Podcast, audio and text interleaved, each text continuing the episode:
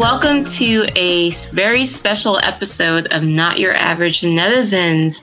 This is Ash, and I'm joined by my two very talented co podcasters, Jimin.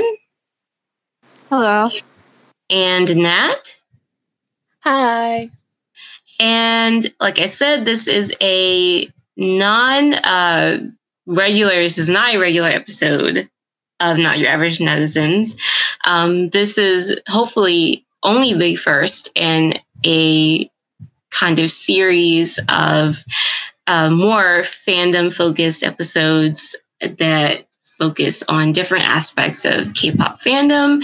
Um, since we frequently talk about um, things that go on in with K-pop fans and how K-pop kind of manifests itself on uh, the internet and how it manifests itself um, as kind of a just a fandom like giant.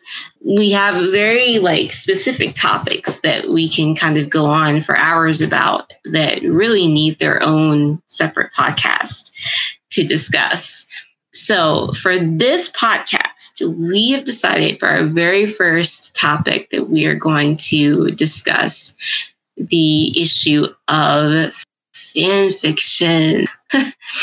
so, fan fiction is kind of a controversial topic, not so much as it used to be, but uh, for those of you that live under a rock or maybe just are not very familiar with uh, fan tropes and things of that nature.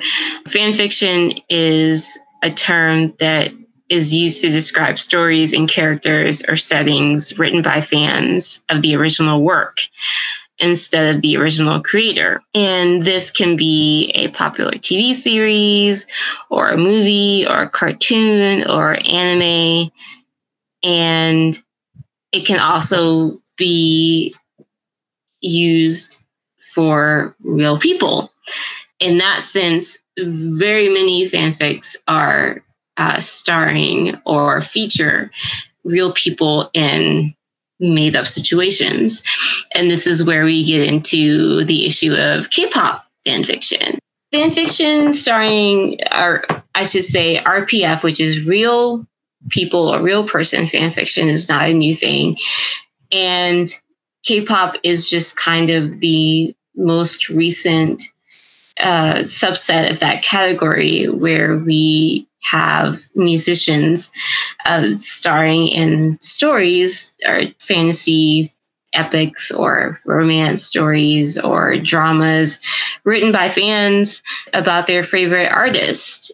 And K pop, with its expanding popularity, thus has an expanding set of fan fiction. And with how Hallyu has kind of become uh, very more uh, present in American society today, I think you can kind of see the correspondence in fandom online, especially with fan works like fan fiction. So, we are going to talk about fan fiction today. We're going to talk about our uh, opinion on the proliferation of RPF fan fiction and also talk about our own favorite fan fiction that we've read.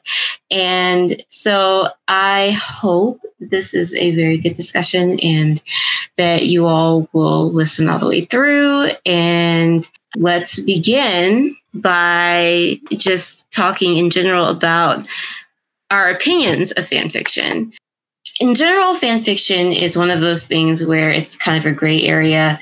There are some people that oppose it on principle because they feel that it is not a legal way of it's not legal basically some people feel to take a person's creative output and then taking it for your own there are some very popular authors that condemn fan fiction basically and are not in favor of it. And also, on the other hand, there are very many authors that are completely in favor of it and are very open to it. J.K. Rowling is one, and she is I mean, Harry Potter fandom has one of the hugest, I'm sure you can imagine, fan fiction archives on the net. I mean, you can just find countless uh, numbers of fan fiction on Harry Potter.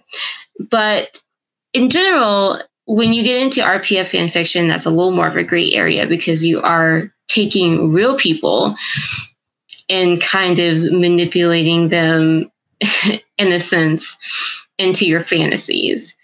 And when you really think about it, it can seem kind of weird and uncomfortable, especially if you think about it from that person's point of view. That being said, I think when you think about idols, um, K pop idols, and what they sell and what their images are, they are very much a false persona in a sense. And when you think about, you know, the type of fanfics people write, I mean, it's not like they know these people personally. So it's not like they're writing false gossip or false, you know, trying to spread rumors about this person that are not true. It's completely false, made up. And it's based on information that they have made up or not, that is probably not true. However, I can also see the point of if you're someone, even if you're a worldwide famous person, to see someone that is taking your name and your image and just writing erotic fan fiction where you are the star, that's got to be very awkward and unsettling. So I can see both sides of it, although I kind of lean toward depending on how that person is, is being portrayed, RPF is, I don't think it's inherently harmful, but I do want to get the viewpoint of my co-podcasters, Jimin and Nat. To start out, Jimin, what are your thoughts on fan fiction in particular? Um, my thoughts on fan fiction. Um, I personally think that I kind of separate them into two categories in my head. I separate it into the um, E.L. James kind of fan fiction, which is, is based off of another work of fiction, and then the RPF fan fiction. Um, when it's based off of another work of fiction, it's much easier to digest in many ways, and it's much easier for I think for a lot of people to be interested in um, because it takes something that is completely fake and it interprets it differently or interprets different elements of it that maybe wasn't focused on in the what's actually going on in the the show, the movie, or the book, um, or the canon world, I guess. And I personally have been intrigued by um, that type of fan fiction. It was it, it's I've read that type of fan fiction and enjoyed that type of fan fiction. Obviously, not any of it, not Fifty Shades Grey. No offense, no offense to her. I mean, I'm sure she's living her best life. Um, I haven't, I didn't. That's not one of them, but I can see how that can be interesting because it opens up sort of a new avenue, a new world for the the reader or the watcher um, or whoever it, whatever medium they're consuming the media from, that and turning it into um, fan fiction. In terms of RPF, RPF is really, really, really touchy with a lot of people. The way that I'm kind of like you in the Ash in the sense that I can see both sides. I can see a side of it where I can understand why people would find it um, unnerving. I can also see a side of it where um, I can see how you can completely divorce the quote unquote real person from the fiction. Um, simply because, first and foremost, you don't really know the real person, so to speak. So anything you write is just is either an assumption based off of what you think of them or their persona, or it's just also again completely fiction. You're completely making something up and using that person's likeness as sort of a medium. Lots of times, if a screenwriter is writing a story, they're envisioning a certain actor or actress or even people that they know. Um, more often than not, it's people that they know. So it's almost like they're making fan fiction of people that they know and just changing the names. I can see how that can be a thing.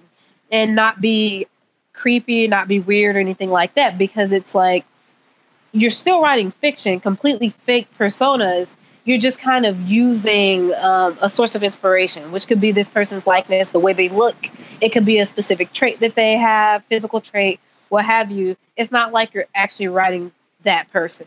Where I think it gets a little bit like a part of it that I think is uh, maybe too far is if you're trying, like, if, if a person is writing fan fiction and they are then saying, this is a direct representation of this celebrity or whoever, and they're putting them in situations that are very uncomfortable. Um, I like to reference self insert fan fiction. I think that that can be very uncomfortable. It's not something that I would enjoy personally. Not saying I don't judge people who do, but it's just not something that I would be into just because what it is is that you're kind of sort of I don't even know how to explain. It's not the same thing as like creating a fictional personality and then thinking of a person's face to put that personality on because that's what a movie is. It's, it's, like you're doing a it's a fictional personality and then using an actor, a face, um, to deliver that personality. It's the reason why we can watch Game of Thrones and be mad at um, D and D and not be mad at Kit Harington for Jon Snow being an idiot. You see what I'm saying? Um, it's I, I think it's very different when you get into like that self insert stuff, which to me, honestly, I'm be real, it's cringy. It's odd to me. Like like sort of this like fantasy fulfillment. Now I know that that's what sort of fan fiction is supposed to be, and I get that. Um, I think it's when you get into RPF and specifically like self insert stuff that is just so cringy to me. And I would like I I can see how some artists could be flattered by it. I've actually there's been some K-pop artists who've come out and said they like reading fan fiction about themselves. I can also see how somebody can be completely creeped out about it, um, because it's in the, in that kind of way. It's kind of it can be kind of cross a line to where, for example, um, the rumor mill and like gossip. A lot of the rumor mill like stuff that's posted in those like tabloids it's just stories that's made up by people. So um, I, I think that that's where RPF kind of gets further dissected. I personally don't think that there's a problem if it's RPF, but it's completely false personas. Like it, it's it's it's completely out of touch with what um, the real world in a sense. Like yeah, you're just kind of using these people as basis to deliver your story. And so, yeah, that's kind of my thoughts on RPF versus like fan fiction based on fiction. Which even fan fiction based on fiction can be creepy because it can it can somehow make its way back around to the real person. Not trying to call anybody out, but I remember there was a big thing with the guys, the cast of um, Supernatural, where um, one of the actors was starting to feel really uncomfortable because the the fans were creating fan fiction about the show. But what they were doing was they were projecting the fan fiction about the show onto the real people. And they were saying, oh, Misha Collins really is in this relationship with like the guy who plays, I forgot his name, Jen, Jensen, Jensen Ackles. That's his real name. Uh, they're in like this real like relationship or whatever. And it's super uncomfortable. And Jensen Ackles is like, dude, I'm married with like a child. It's creepy. Don't do that. Um, so even to that, it can cross a line. I just think it's all about like not crossing that very delicate line where you're realizing that this is fiction. It's not something that can really happen. It's not something that has really happened. It's just a scenario that you're putting the scenario that you're putting into the world that you're using um, these real people as sort of actors, their likeness as actors, instead of using their real personalities and things like that. It's just kind of like I just need a face for this character, and then this is the face that I chose. I hope that makes sense. I hope you guys understand where I'm coming from with kind of tying it back to like screenwriters and how they sometimes write their movies. They're almost always envisioning some sort of actor, either a real person that they know or a celebrity that's an actor acting out their script. So, no, that totally makes sense. Yeah, it yeah. does. I I do agree. Um, with the distinction, I think, between uh, when you just use somebody as a base for a character, mm-hmm. like in the face of a character, versus when you're like um, writing Wincest stories, which is what they called you know, because the okay, so Supernatural, right, has the brothers Dean and Sam, right? And mm-hmm. a lot of mm-hmm. people were really into writing Dean and Sam together, and they called it Wincest, and it was like this whole thing. Mm-hmm. Uh, so, and the guys themselves are like really uncomfortable with it as well too. So, I mean, there's there's definitely like lines that people cross, mm-hmm. whether where they sort of tie their fantasies and their own personal fantasies into something that does more than just take the face of, a, of, a, of an actor you know it takes her personality it it tries to make it real and that is where it gets really creepy. Um, i'm still really new to real person fan fiction or rpf um, i've for the longest time i i kind of knew it existed but i never read it because it was just like weird. It was just like really really weird to me. Mm-hmm. and so for like over 10 years I've been reading fan fiction, obviously, like, but it's always been based on fiction. So it's always been based on like TV shows like Roswell and Buffy and um One Tree Hill and blah blah blah. And then like, or it's been based on like novels like um Nalini Singh Side Changeling, um, her series, or um Jane Austen, you know, or eh, Harry Potter, as we mentioned, J.K. Rowling. And so, like the things, or movies, obviously, as well too, uh, Casino Royale and stuff like that. So for me, it was always based on fiction, and I never really had like.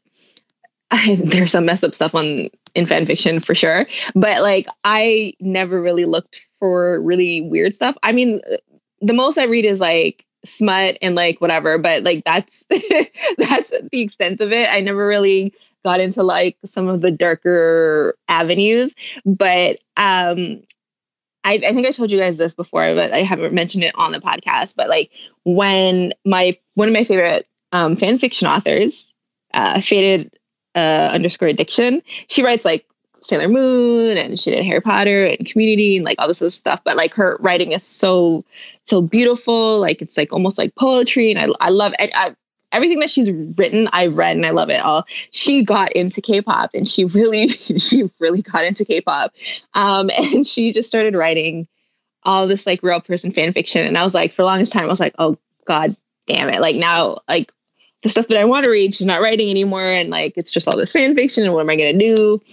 And then I just like eventually I just kind of gave in. And so I started reading it.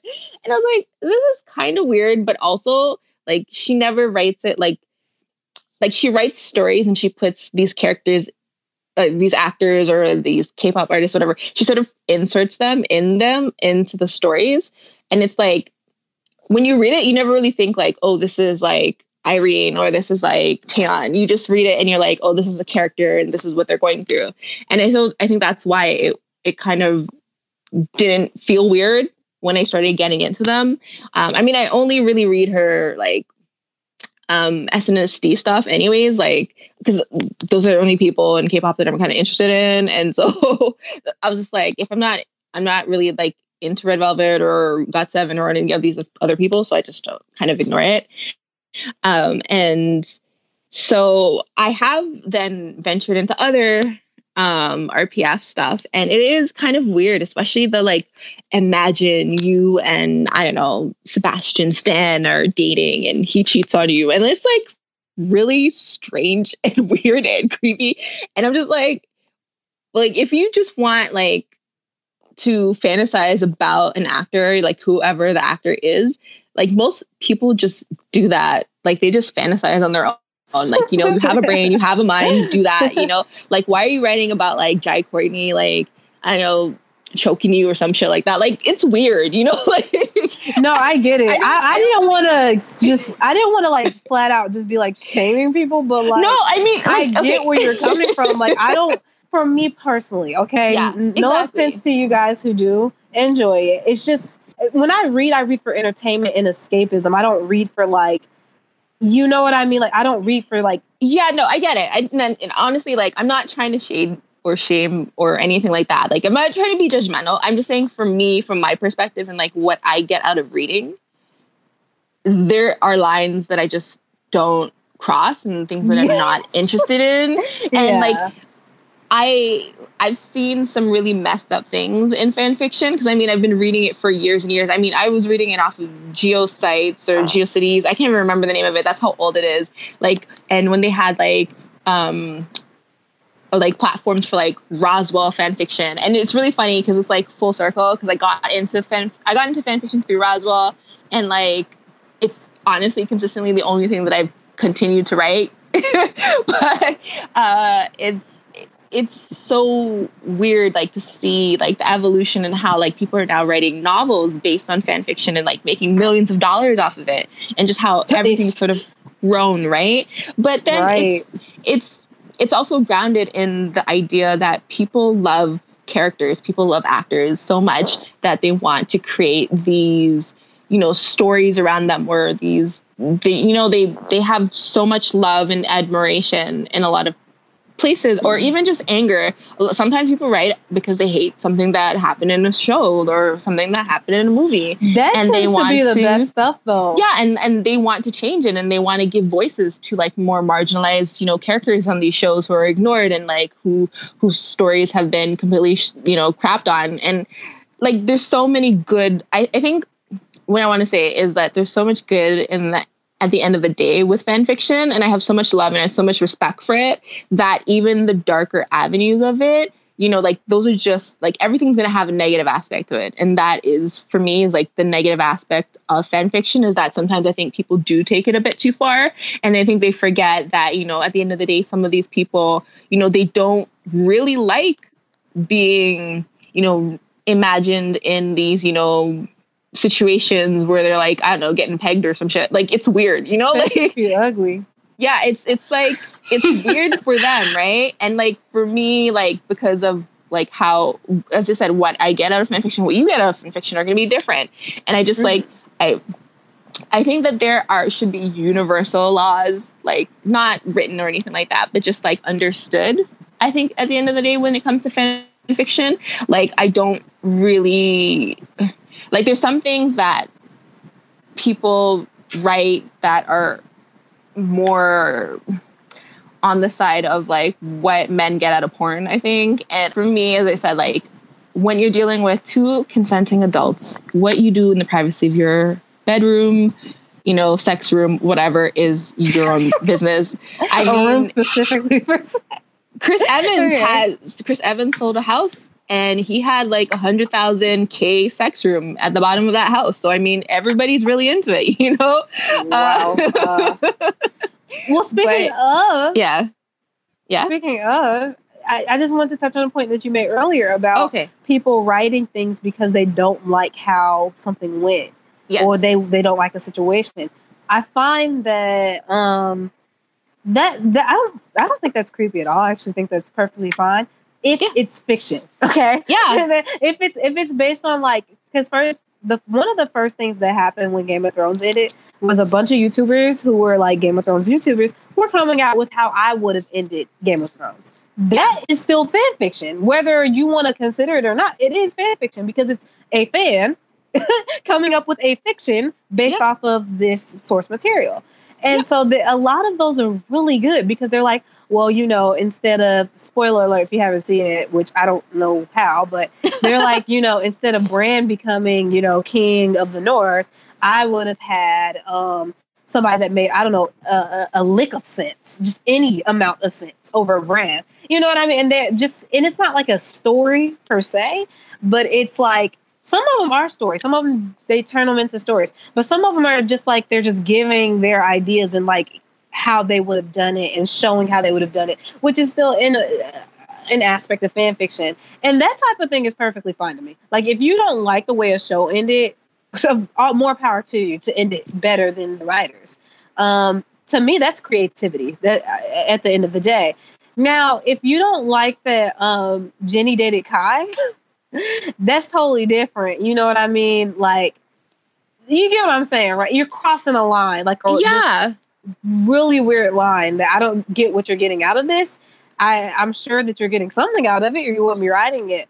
I just don't get what you're getting out of it. I that's yeah. not me personally. No, I get it. And like honestly, I think that um writing out of discontent is one of the better motivators, I think, for a lot of people, especially when they start writing fan fiction. Because Mhm. it's like, I felt like I read a lot of like Bonnie and Damon fan fiction from the Vampire Diaries. And all of it was in response to how the show treated Bonnie, you know, Mhm. and how sh- like they were pretty racist at the network, and they didn't want Bonnie and Damon to have scenes together from season two on, and like you know all the stuff that was going on. So like some of the best fan fiction was written in response to that, and it and you know it's it. I think that drive, that passion for what you are watching, what you're consuming, I think it's beautiful when it sort of manifests itself into like fan fiction and like fan videos and you know just just squealing in posts and tweets and things like that. I think that is what people I, I mean if I created something that is something that I would want. Obviously not Mhm. everybody's like that or not, not every not every author or creator feels that way. But if I was creating something and people loved it so much that they were, you know, creating new things out of it, like I would feel like pretty amazed by that. they honest. say they say imitation's the highest form of flattery. I mean, exactly. just look at just look at the way the Twilight author, the way she treated um Fifty Shades of Grey. I mean, she she didn't she didn't like shun her or like I, I know J.R.R. Tolkien is dead, but George R. R. Martin talks all about how J.R.R. Tolkien is one of his greatest inspirations, and and you know he would the reason why he wrote Game of Thrones or you know Song of Ice and Fire the way he did was because he there was some discontent in in the way J.R.R. Tolkien wrote The Lord of the Rings in, in The Hobbit in that whole world. He felt that you know it was it was in a way too perfect in the sense that you know you had these perfectly black and white characters. There was no moral gray area. There were you know what I mean. There were there were no Jaime Lannisters in J.R.R. Tolkien stories. Everybody was either perfect or Sauron. You know what I mean? So that, that's the thing, and and and I admire that. I think that you, you're right. That's that's beautiful. You know, every even to even to Game of Thrones. Game of Thrones is a fan fiction of the Song of Ice and Fire. Of course, it is. It is. It really is. Anything that's ever been adapted, these Marvel movies are all fan fiction of Stan Lee's original mo- works. These are all some form of fan fiction. They are uh, people taking something that they loved that was, you know, source material and adapting it. And I think it can be great when it's used for that purpose. I think it can be very um, harmful when it's used for. Um, I, I know we're not really kind of touching on this, but I, I'm gonna be real. I do think it's in a way kind of harmful when it's used for wish fulfillment. Yes, because as I, you know, like, and that's kind of where I wanted to, or I wanted to land on it. I think because, as I said, like, I mean, if there are certain things that I'm into that a lot of people are not into, there's certain things other people are into, I'm not into. Like, it's not. I'm not trying to be judgmental. I'm not trying to be like, oh, this is it's like black. It's a black and white issue because it's not. Mm-hmm. But as you said, like sometimes, okay, for me, fantasies are personal. Mm. I wouldn't write out a fantasy like a straight fantasy in fiction with like um I don't know who's hot, uh, Chris Evans or you know I don't know. But anyways, yeah, like I mean, I just I think for me personally, fantasies are a personal thing. So I would Mhm. never like even in the things that I've written and whatever, like I wouldn't have I wouldn't put a straight fantasy in it in the same way. Like like those Imagine books that somehow got published. like you know those um Imagine You. What? And, have you never heard of them? Okay, so basically There's is- books that were like scenarios that got Yeah. published. I'm so confused. so I saw this in the in Indigo, in like one of the Indigos here. There's like our big book chain in Canada, uh, and they have these books, and it's like Imagine, and it has like all these like fan fiction, I guess, writers or whatever, and you know like Imagine you and this. I you, they couldn't use real like actor names or anything like that. I think because of copyright yeah, issues life rights. obviously yeah. but they could you know like sandy haired doctor and he's doing this and you're doing that and it's like that was a bit too much for me personally That stuff is real. I never thought that Yeah. stuff was real. yeah and i the only reason i knew what it was when i saw it in the bookstore is because like when i had started getting into um real people fan fiction i wanted to sort of give it a chance and so i ran like a kind of you know like sort of typing in like actors names and stuff like that just to see what it was about and a lot of it's like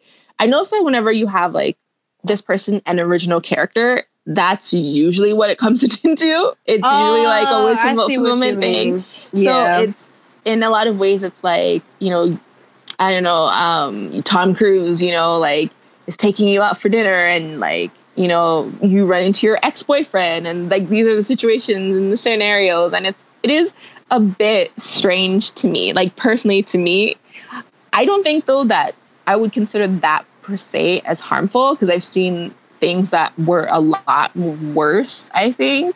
I just think that I'm is- trying to figure out what it can, what you're seeing that's worse. Oh my god, you've you said never that multiple times. I think consent. I think okay.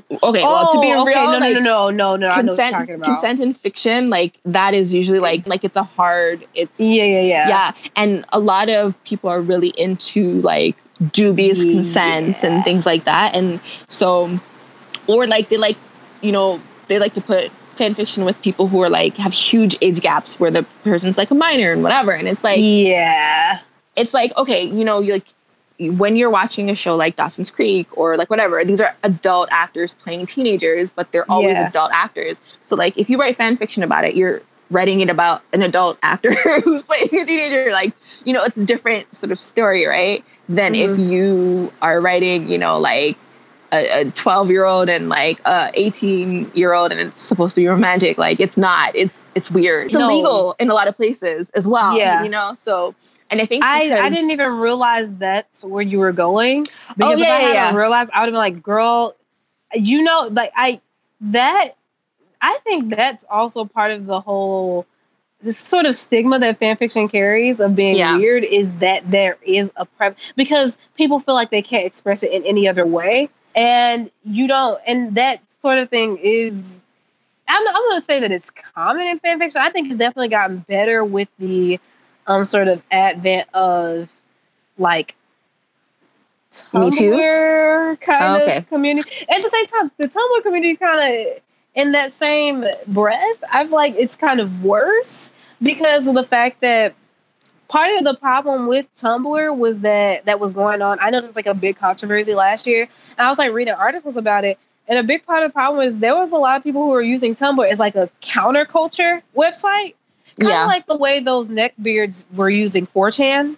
yeah You know, No, like were. to post their weird stuff, their not just weird, but completely illegal and horrifying things yeah um, and trying to get sympathy from it because Tumblr was about basically like accepting people for who they are. So they were like, and you should, yourself yeah, you should accept me because I'm expressing that I have this really messed up, creepy, illegal fetish. Yeah, Um, no, it was a breeding ground. I mean, like the whole thing with them getting rid of like adult adult content, aka porn, was like huge for that reason because porn, like Tumblr, was known just pretty much as a porn place. After a while, Yeah. like it was just that Yeah. was what it was known, known as. Also, too, we it kind of goes back to what we were talking about a couple weeks ago, the infantilization of the K-pop boys.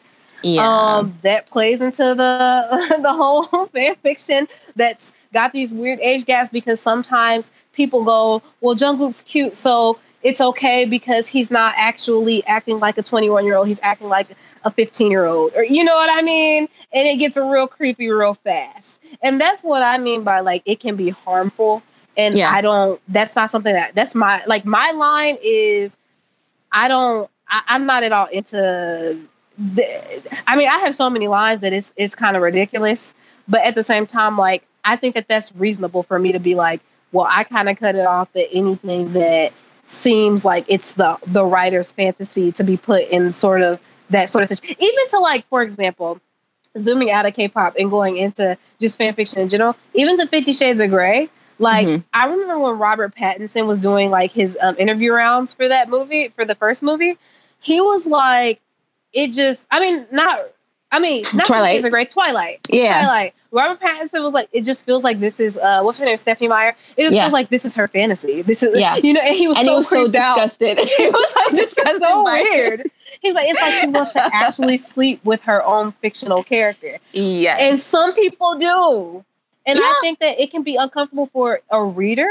At the same time, it's it's also too, if you're seeking that sort of thing out, it's on you as a reader. so it's like you can't just always blame it on the writer because you opened the book. You saw the summary. You saw the plot summary. I like uh, yeah, and as I said, like like just to touch on everything that we kind of been going back and forth with, it's like for me, when it comes to fan fiction and when it comes to things that I consider to be harmful, I always actually just take a cue from what I notice about like dude bro con like um culture because mm-hmm. I feel like whatever dude bros are really into, it it negatively sort of impacts women for the most part. And then on top of that, it kind of like it it always sort of hits that really weird consent line. And so it like for me, I if I if I see and this is why tagging is so important, uh, especially on like archive of our own and whatever, because if you tag your shit properly, then I don't have to worry about re- reading a fic and liking it and then get into something that I can't get past, you know? And so for me, it's like if I see something and it's like um dubious consents and like um I don't know, like blood and gore and all this weird, like all this stuff that some people are really into and I'm not at all into, then, you know, for me personally, I'm like happy to like exit out of that vicinity and sort of just like move on. But it always sort of nags at me like that certain things that, you know, are illegal and certain things that people would never sort of talk about in like public spaces or even semi-public spaces. Maybe this is like a something that's only done discussed, you know, online, you know, via firewalls or whatever. Like it always sort of like nags at me that like, you know, with the positives of, the, of the internet, this is still like a breeding ground for certain things, you know? Certain things that are extremely harmful, extremely toxic, extremely dangerous, you know? And obviously, I don't, you know, we can get into the conversation about like censorship on the internet and blah, blah, blah. Like, I mean, obviously, it's like, it, it's a conversation that people have been having for years. And, you know, like it is really dangerous because, you know, freedom of speech is a thing and, unfortunately, that also means that some people, you know, who you don't think should have a voice because they are dangerous and toxic and and you know poisonous and like they you know unfortunately do have a right to to say what is on their their mind as well too even if they're wrong so it mm. it's it's it's touchy i was going to kind of segue into k-pop fan fiction specifically and just asking if you guys read K-pop fan fiction, like on your not for this podcast, but like for your own on your own time. Like when did you start? Like where did you start reading? Or if you don't, like what kept you from reading K-pop fan fiction or did something kind of repel you from it? I can say personally that when I first got into K-pop, uh, fan fiction was kind of a pretty quick like thing for me because like all my fandoms have been that way because that basically started from like my very first fandom when I was like 11 and I got into Backstreet Boys and you know you got into boy boy band fan fiction and all of that sort of thing. So that's kind of the pattern that I've always followed. So like my first instinct was to look for that and my my place of looking for fan fiction was Soompi, which is um as far as K-pop fan fiction goes, it's fairly fairly benign. Like you're not going to find anything too um too salacious on there, too um, explicit, and there's a lot of um, non kasu fanfic, which is um, basically fanfic that is starring usually um, maybe one uh, K-pop idol and uh, a original character or sometimes they will just have like what is assumed to be two korean characters that aren't even idols. Like people would just write to write and they would write pretty good stuff. Um, i think unfortunately soompi's fanfic section which was on their forums is pretty like it's pretty deserted nowadays. Um, I don't think there's a lot of updates, a lot of people writing, but at one point there was a lot of really good stuff on there, a lot of uh, multi fandom fanfic, which you don't see much anymore.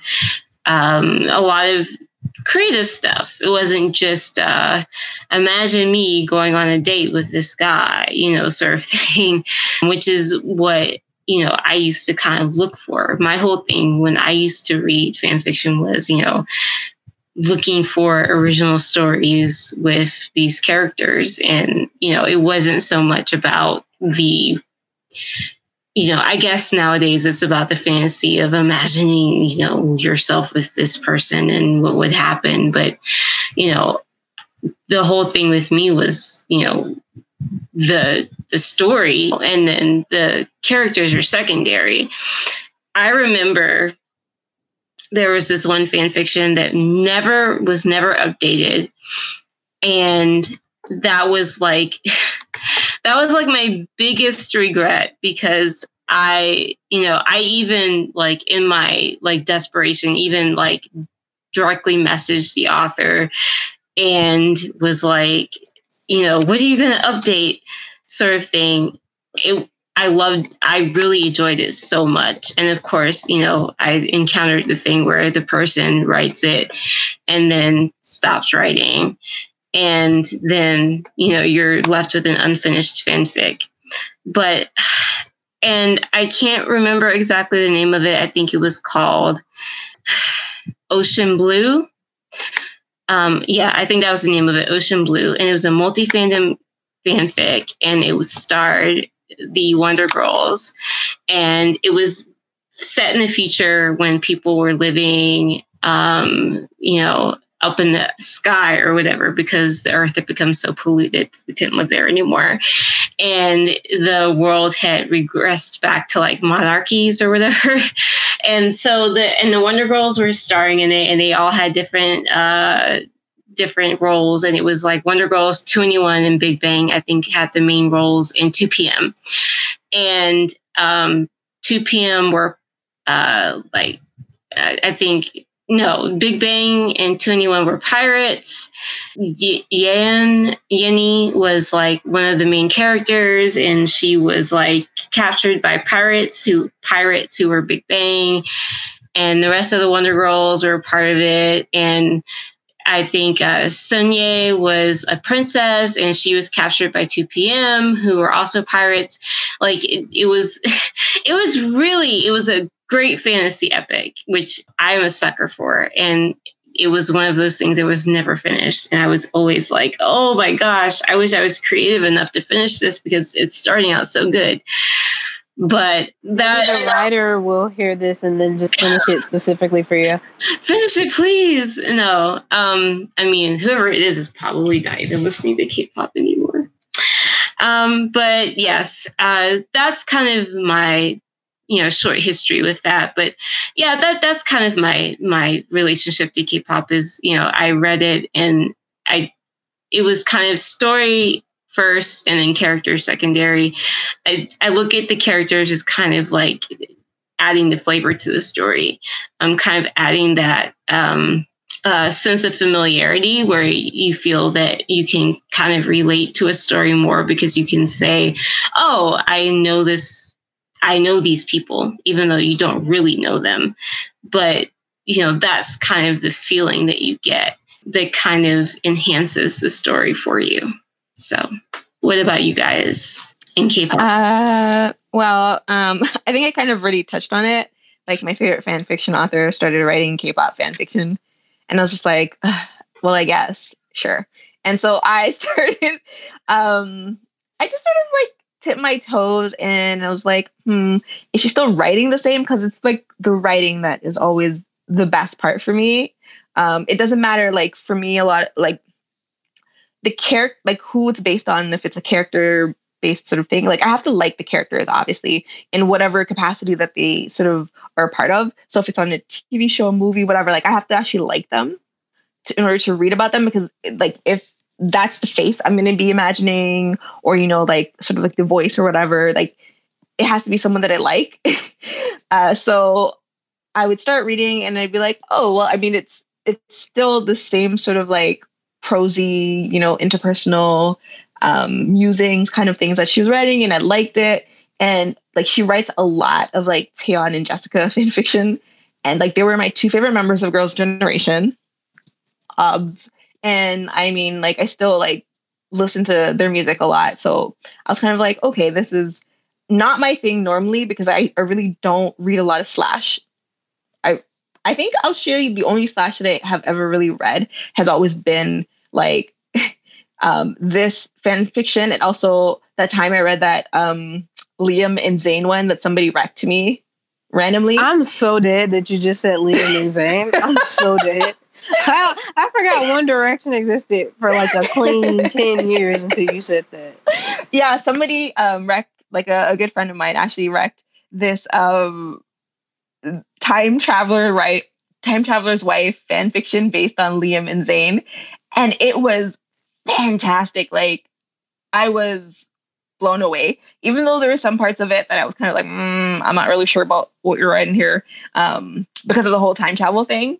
But so that's how I kind of got into it. Uh, I'm still not here completely here. Like, if I'm going to read fan fiction on my own time, it's going to be stuff that I want to read about. So, like, right now, it's like not K-pop because K-pop is really just real people fan fiction and uh, that's not sort of stuff that I go to. It's not.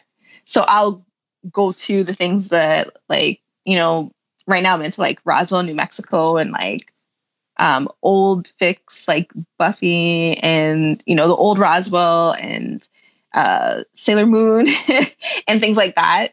And I mean, there's some fanfics that are so fantastic that I actually have them saved like in a Word document.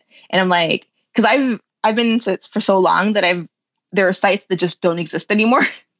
so I'll be like, oh, I wonder about this fic, and like the site literally doesn't exist anymore. So I started like years ago. I want I want to say even like maybe eight around eight years ago, and I just like saved some of like my old the old fics that I really really enjoyed, and I like saved it to my Gmail or my Hotmail or whatever, and so those are the things that I have there. Uh, but like in terms of K-pop fan fiction, not so much. I just read like the stuff here, and I read what um, I read for our discussion today, which was EXO, an EXO fanfic, which is crazy surprising because I don't don't really even know if I like EXO, but it was very good. But yeah, Jimin. You sound like an EXO you? stan though. Really? I think I think you stand EXO. You just don't want to admit it. I like their music. I do. Um, the other day, I was actually the... listening to. I was listening to their title tracks, so mm-hmm. I went back to um, "Overdose," which is like their best song ever. And oh, then... you just cut my yawn off. It's, it's definitely. Sorry, we definitely have to disagree there. but then I'd listen to like "Call Me Baby" and I listened to "Monster" and I listened to "Ko Ko Bop" and I listened to. I still don't like "Love Shot." Um, and I listened to Tempo like 10 times in a row. I was like, like EXO, if EXO did not have Baekhyun, I would not even give their music a chance. Like, wow. Um, the, the crazy thing, no, I think, no, I can agree there. I think, to me, if EXO didn't have D.O., and D.O., and D.O., and Dio.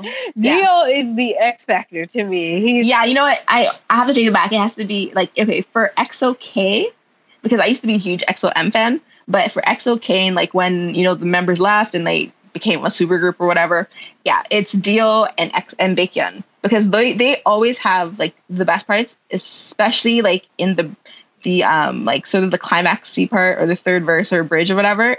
They mm-hmm. always shine there. Honestly, I really like um I really like the part the bridge in Ko Ko Bop where it starts with D.O. I don't. I'm not. I don't really feel Chen's part on on the bridge, but I really like hearing um D.O. because what I did. Okay, this is gonna sound real Spanish, but I I, I didn't really like the uh, EDM breakdown, so I actually like edited the track and I did a couple other things. I got rid of the EDM breakdown, but I also isolated the vocals in the um in the bridge and you can hear like the background like humming and like you and in one ear i put D.O.'s voice in the other ear i put the humming and i think it's Chen humming and maybe Baekhyun. And mm-hmm. oh my girl it's so like the purity of the vocals. It just sounds so good that way. I'm sorry, I just had to explain to you guys this one time that I edited an EXO song. I would like to hear this edited version because the breakdown in Ko Ko Bop is and the rap part. Oh, my least favorite parts of that song. I don't mess with the rap part. I don't mess yeah. with any. I don't honestly. I don't mess with ninety five percent of. Well, I don't mess with hundred percent of EXO's rappers.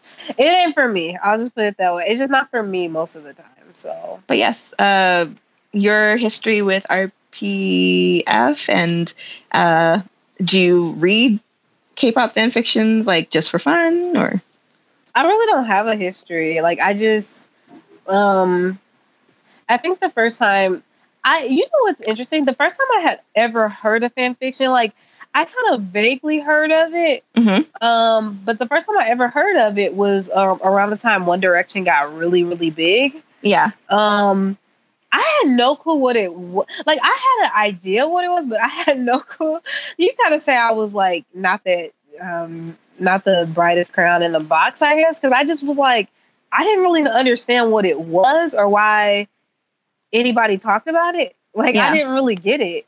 Um, I thought, in fact, I think I kind of associated it with um, like Britney Spears, Justin Timberlake, and like those teen magazines from like the early two thousands. Oh yeah, and used, how they yeah. would like talk about like, oh, here's Justin Timberlake's ideal type. Like here's his like this is what he looks for in a girl. I used to think that that's kind of what it had to do with, which I guess in a sense it might. So I, I just feel like my my overall introduction to it is kind of like similar to K-pop, where I was like, I don't really know what this is. Yeah. Um, but people's talking about it, so okay. Um, and so anyway, around the time that I figured out what it was, it wasn't until years later that I revisited the concept of it and that I really understood, oh, this was is what it is. Mm-hmm. And that's when um, I became obsessed with Game of Thrones like overnight. As you can probably tell, I loved Game of Thrones until literally season eight, episode one. And I love the Song of Ice and Fire series. I love the lore around it and everything. Mm-hmm. And um, I know this isn't how I was introduced to K-pop because I was never really introduced to K-pop, so I guess I would talk about sort of well, how I was introduced in general. Mm-hmm. Um, and one thing that I felt, I felt the writers were leaving a lot to be desired, particularly with the um, the the family dynamics of the Starks because this like I understood like in the real story the Starks got they get broken up as a family. Yeah. But I I guess I was hoping that there would be more interaction between Jon and Robb because Robb was still at Winterfell and I know Jon went to Castle Black, but they were still all in the north. Even though the rest of the characters had pretty much gone south, Jon and Robb were still in the north. So I was really curious about like I just want to know like how they were as brothers because they kind of make it seem like they got along really well, but Theon was just like the jerk or whatever. Yeah. yeah. So I was just like, I want to see a story where they're going off on adventures and like actively doing things as brothers and finding out about things together. Like, for example, the White Walkers and things like that. Because we know that Jon really figured out before anybody. Um, yeah. And so, anyway, get to the point. I started to read like um, a lot of like adventure based um, stories that were set in like the Game of Thrones world. And then I got really, really into my like stories that were set in like modern universes with the okay. Game of Thrones characters. Oh, okay. And I thought it was really interesting to see these characters in a modern setting. It was just so cool to me. Like, um, I over time started to get really into characters that weren't even featured in the show or even heavily in the book, particularly Rhaegar Targaryen and Lyanna Stark, who are Jon Snow's parents in the show. We don't know yet in the book, but the whole thing was R plus L equals J. So I was like so curious, how did his parents get together? And um, I don't even like romances. Like I hate romance movies, rom- like even like rom coms. Really? Oh I'm not into romance. Like I, I, can, I don't know what it is because I can read a romance book, but like romance movies, rom coms. In yeah. fact, I think before I got into like this Lyanna Stark, Rhaegar Targaryen stuff, I was like the only thing I had been interested in. Don't roast me. Only thing I had been interested in was um, what was that one? And then I, I lose it, of course. it was a romance that was adapted from a book, but I forgot okay. what it was called just off the top of my head. It's crazy. Um, anyway, I got really I just thought it was so interesting to see these characters who actually this is a different type of fan fiction in which you're dealing with there's no real source material for these characters. Only thing we know is that they existed in the world of Ice and Fire and that they um, had certain roles that they played. We don't yeah. know anything really about their stories. George R. R. Martin didn't write about it. So this is a different type of fan fiction where it's like almost like speculative. I think that's actually what it's called, speculative fiction. Okay. um, and, and I got into it and I thought it was so dope. And so that's kind of how I got in, introduced to fan fiction. Um, but it, it's in again, like Ash was saying, for me, for me, it is about the characters, but not in the way that it is for I would assume most people who are into like that self insert stuff. It's not about like me feeling like I have a relationship with the character. It's yeah. about the character arc. Like, yeah it's why, like, for example, hmm, I'm trying to think of a good.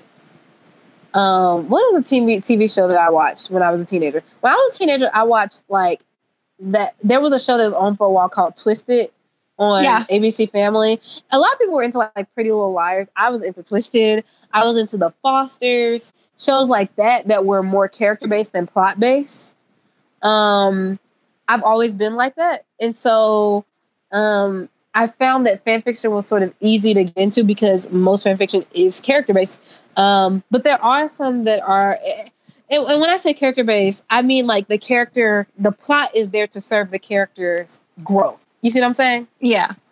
That is so intriguing to me. Um, and so trying to bring this around to K-pop fan fiction, I I have read K-pop fan fictions um, um, before. Um, and you know what? I must have just been lucky to just read really good writers because it didn't. It doesn't feel like I'm reading about whoever the story's about. Yeah. It feels like I'm reading about a character who's on a growth path. And I'm just sort of envisioning that this character has the face of, I don't know, whatever. It's like that person is an actor to me. It kind of goes back to how we were talking earlier. But some of the best stories that I've read have been stories that um, are set in fantasy worlds. I really, really like. Um, and you know what's interesting? I was never into supernatural like that, but yeah. I I like stuff that's got that sort of concept where there's like angels and demons and like, um, or like stuff like you know low fantasy like Game of Thrones where there's like dark magic going on and things like that. Um, or even magical realism, like you know how Matilda is yeah. Um, yeah. Like I like stuff like that where it's like realistic, but there's some magic in there.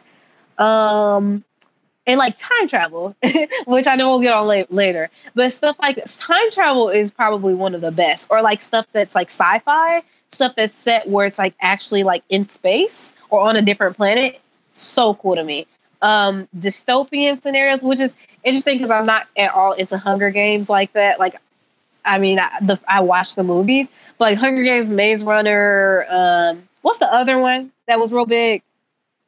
Um, Divergent. Oh, Divergent. Like, yeah, yeah. I wasn't one of those teenagers that, like, one of those you know millennial kids that was like when those books were coming out that was just like, oh my goodness, I have to read this.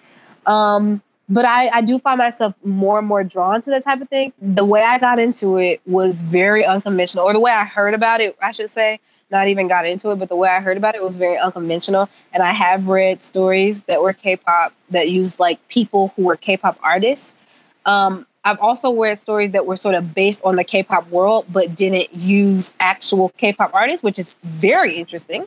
Does that make sense, guys? I've been rambling, so tell me if I make any sense. It did made a lot of sense to me. Like yes. especially you're talking about fan service.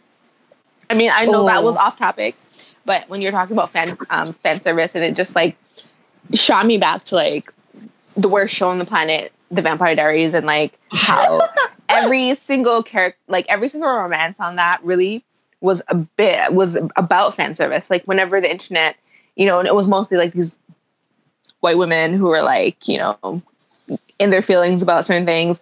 Um, whatever they got excited about, that's what was on the show. And every Ugh. time like a black person, like a black female who was watching the show, mostly for Bonnie, was like, um, can Bonnie date somebody who doesn't cheat on her with a ghost? We got slapped down. So like mm. that's where fan fiction sort of you know like and the the prominence of it and like um, not even just that even just like the the trending on Twitter and the conversations and the articles and the essays like that's where it comes from right? Yeah the fact that we like I mean, yeah, we talk about like how people don't like things how they are, and like you know they want they have ideas of you know like maybe putting like what if D.O wasn't in like I don't know like a 1300s France or whatever, you know, like because those are those are like ideas that people have, right? But those are just like one faction of what makes fan fiction and what makes just like fan work in general, right? Yeah, a lot of it does come from you know discontent with what is going on in something like in a movie or a TV show. And like especially for people like like us who you know we're not really represented in a lot of ways in a lot of these things. Uh, mm-hmm. fan fiction is kind of like the only place where we can kind of sort of input ourselves because these white women are not going to write us. Like let's be yeah. real. They'll add us for diversity points but they're not going to write us properly.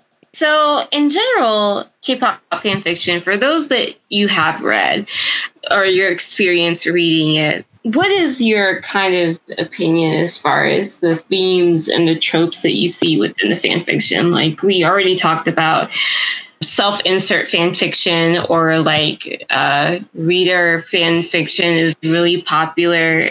I forgot what you call it specifically, where it's basically just the other character is one person from a from a band, an idol group, and then the other character is like yes, no, like they'll put Y in, like basically for you to kind of fill in your name.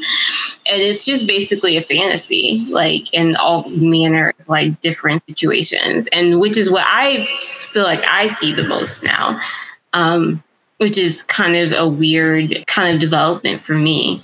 But also, um, what Jimin has mentioned about original characters tending to be either Asian or white. Um, but in response to I said that, that, you you well you said like you you see like in some fan fictions where like they'll describe the character and it'll be like oh Jungkook Jungkook um, caressed her milky white skin or something like that. Or, you know, on the other side of the spectrum, you do have a subset of AMBW fan fiction, which is um, Asian man, black woman fan fiction, which is just devoted to Asian men, black women specifically, um, which is a whole other issue. And I think you know, all of this is very fascinating how it kind of reflects the state of the fandom. Like the, you know, kind of gives us a snapshot of the fandom and kind of reflects it back at us. Um, and I just, I, I'm interested in knowing like the things that you guys have noticed and your kind of trip within the fandom and f- finding websites or finding stories and what you've noticed. Do you want to go first on that? Because y'all want to hear what I got to say. okay, well, I'm going to short then because I, as I said, I don't really read a lot. I don't, outside of um, the ones that I, the one that I read for t- this um, podcast, which was the EXO one, I've only ever read um, uh, SNSD stuff. So uh, I will say that I do notice just from perusing the titles that there's a lot of slash. I don't know if it's it's also sort of touches on the fact that like you know the idols have there's a fantasy of them being your boyfriend or your girlfriend. So them being maybe with the opposite sex is still kind of taboo, even though it's fan fiction. Uh, I still like it. I guess it makes sense in that way that they would have slash because that kind of builds feeds on that fantasy um, of what the idol's selling. You know, with fan service and you know like people making cute kissy faces at each other on stage and you know all that other stuff. Um and i uh, actually i think that's like that's the only thing that i would have noticed based on my limited exposure unfortunately. Uh, but yeah i want to hear what jimin has to say so. Yes I, please go. i, I kind of also too have a hard time answering this question for similar reasons as that but I I know we're talking specifically like K-pop fan fiction, but I get I, what I'm gonna say. I think applies generally, like across any fan fiction. So th- it includes, I would say, K-pop fan fiction, to my knowledge, right? Um, I think one of the biggest tropes that I have noticed in um, fan driven content is uh, it's not even a trope. It's just something that people do. Besides, uh, let me not roast people's writing, but um, um, one one thing that I notice is there is this overwhelming tendency to completely bastardize a character to the point where they're a walking stereotype. So I first want to sort of discuss um, that I noticed that there's this tendency to the where, as we were talking earlier, um, there's this over exaggeration of white features being considered good um, in a lot of fan fiction. Um, honestly, it's in a lot of fiction, period. um, it's why dictionary.com recently said they were going to change their de- definition of black. Did you guys hear about that? I did not. Yeah, so dictionary.com, there was a bunch of people who were saying, okay, so why is the definition of black like dirty and like bad and evil and all these horrible things? And the definition of white is like pure and angelic and perfect, which I've always, I've been very loud about this, a very, like my whole life. it seems like, um, because there's this connotation that anything that is black is bad, which ultimately you, you know can reflect on skin color as well anything that is considered darker is considered bad and i think you see that a lot in fan fiction where uh, the author will describe a, a character and they will say oh he had perfect milky white skin that was unblemished and untainted and also he happens to be an angel in this story. But the guy who's like the demon and like the murderer and the succubus he's got like tan skin. So i see that a lot. And um yeah trash. Um I also see a lot of turning gay characters into literal walking stereotypes. Um, where everything or not if they're not walking stereotypes there's also um a situation where i don't know what it is but it's like nothing is wrong with having a a oh this is a touchy subject let's just leave it at they turn them into stereotypes um and then they say things that i feel are very offensive given that the writer most likely is not a gay person nine times out of 10 is what I've noticed. It'll be a straight person that is writing a gay character and they're having that character um, make comments that are horribly sexist. And Nat, Nat, I want you to chime in on this a little bit. It's not not just from the fan fiction aspect, but from the aspect just or you know the K-pop fan fiction aspect, but just from in general. Because I you were alluding to this earlier when you were talking about um, saying um, they're using like sort of the homosexuality as a proxy, like because it's safe. You know what oh, I mean? Okay. Oh yeah, yeah, yeah. I was talking about how Yeah. um yeah, because it's it's less of a it's less uh, of a competition, I think, I guess, for some fans who see these these idols as their boyfriend and their girlfriend. Um, when you write fan fiction and you write it, you know, in, in a slash element, right? Um, Yes, and that's what I'm- you were saying. Yeah, yeah. Okay. Yes, we're on the same Okay. page now. We're definitely on the same page. Don't let me forget that we're Yes. talking about this. yes. So, what I want to say about that sort of phenomenon is that is very obviously what's going on in some of these fan fictions. And the reason Okay. why I say that is because there is this really thick layer, this thick layer of what I would call latent internalized misogyny, in which characters, or sorry, uh, writers will have their gay male characters who are supposed to be representing probably that that writer's bias. Um, they will say things like um, that are very misogynistic, very sexist. Things that are like, "I just hate women, and I just just give me all the boys." And I get that, you know, the character's gay. That I don't care about that. What I care about is like the fact that your every female character in your story is manipulative, um, is uh, the worst person on the planet, is literally like Evillene from The Wiz. I don't know if you guys know what The Wiz is, Yes. yes. but literally like Evillene from The Wiz. Um, just like the most horrible traits are only given to the female characters, and not only that, but then the female characters are also um desperate for the male characters, but the male characters just absolutely hate anything that even resembles a female, not just because they're gay and they just don't are not attracted to women, but just because they they legitimately see women as inferior. They will say things like, um, they will physically threaten female characters in the story, but they won't do the same thing to male characters. Or they'll say things that are like, you you know, um, kind of similar to the tone of, you know, uh, you belong in the kitchen making a sandwich, kind of similar to that sort of tone. You yeah. know what I mean?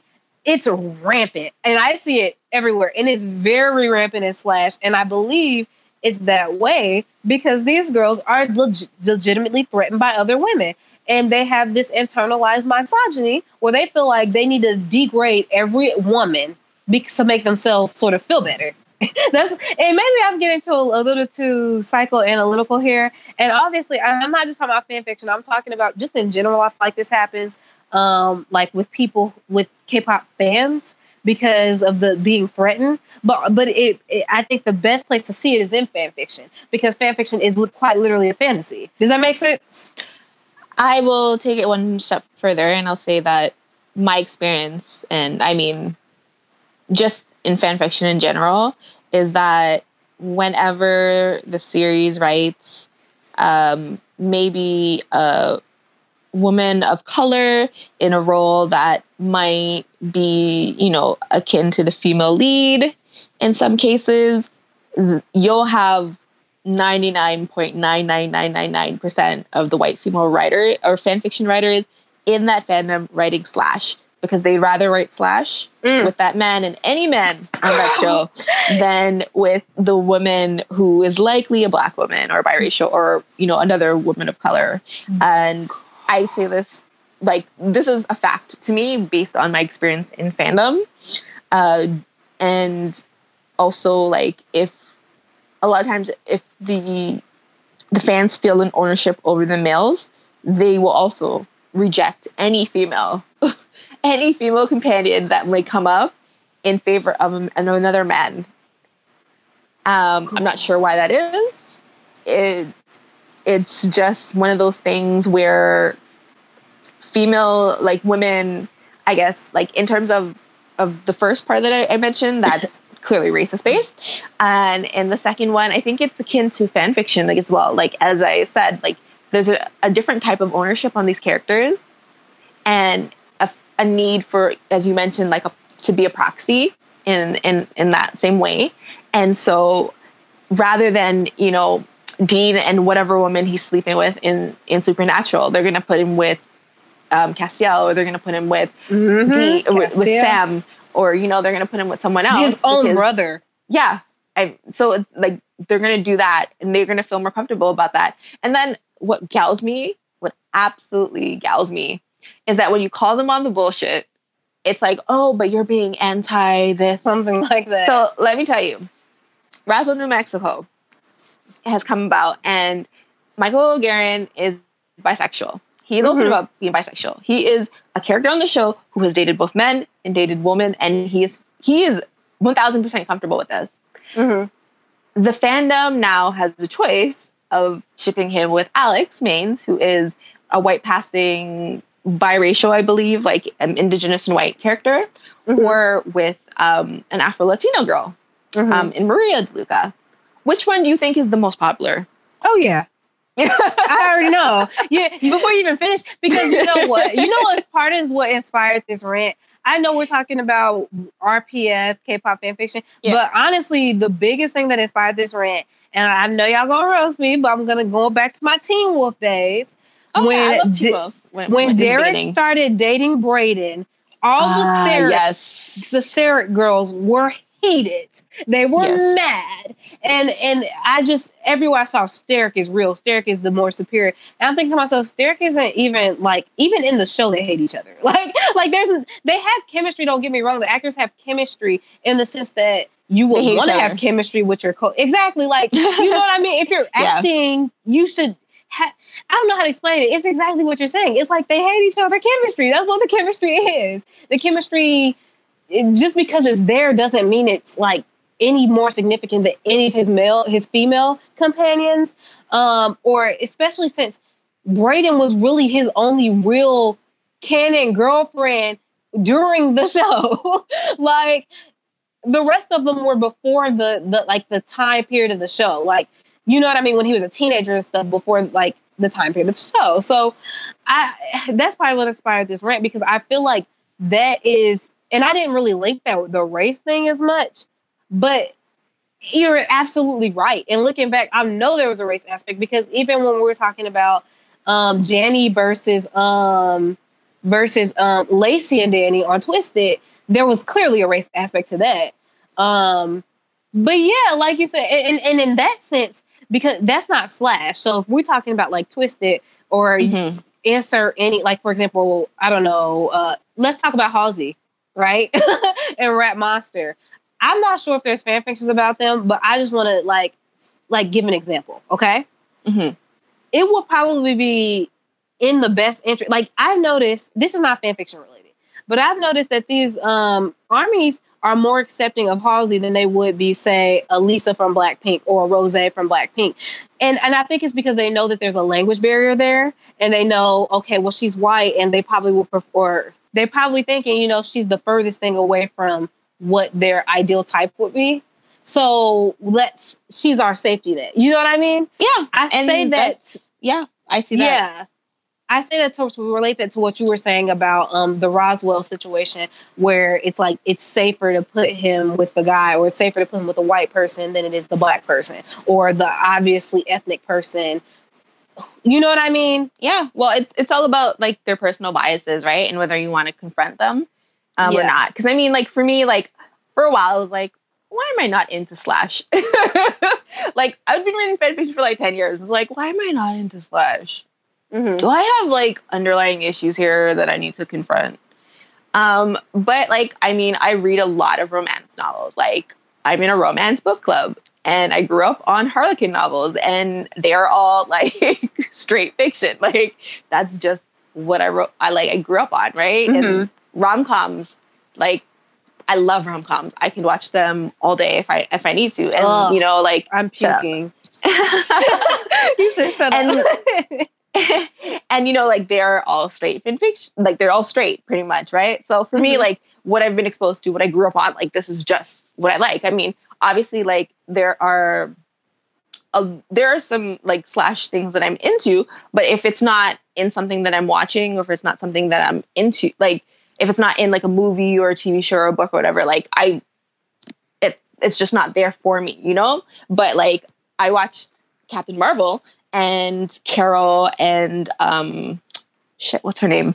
Um, I don't know if it's Maria. I think her name is Maria, but um, it it's like when you watch the movie and you see Lashana Lynch, who is fantastic. She was in Still Star-Crossed, which is another show that had a black um, female lead and like a, a white male lead and it was like supposed to be like the house of montague and capulets after oh. romeo and juliet you know killed themselves mm-hmm. and the mm-hmm. fallout from that fantastic show got canceled, oh wait, wait wait are you talking about where it was like their cousins that were getting married or something like that yes like, exactly and then the, exactly. the capulets bring the houses black? together yeah yes, exactly that was fantastic show well lashana lynch was in that and then she joined captain marvel um, and she is Carol Danvers' um, best friend, and she played Maria Rambeau in Captain Marvel. And they're like best friends, and it's so clear that they're like a couple and in love, and they're fantastic together.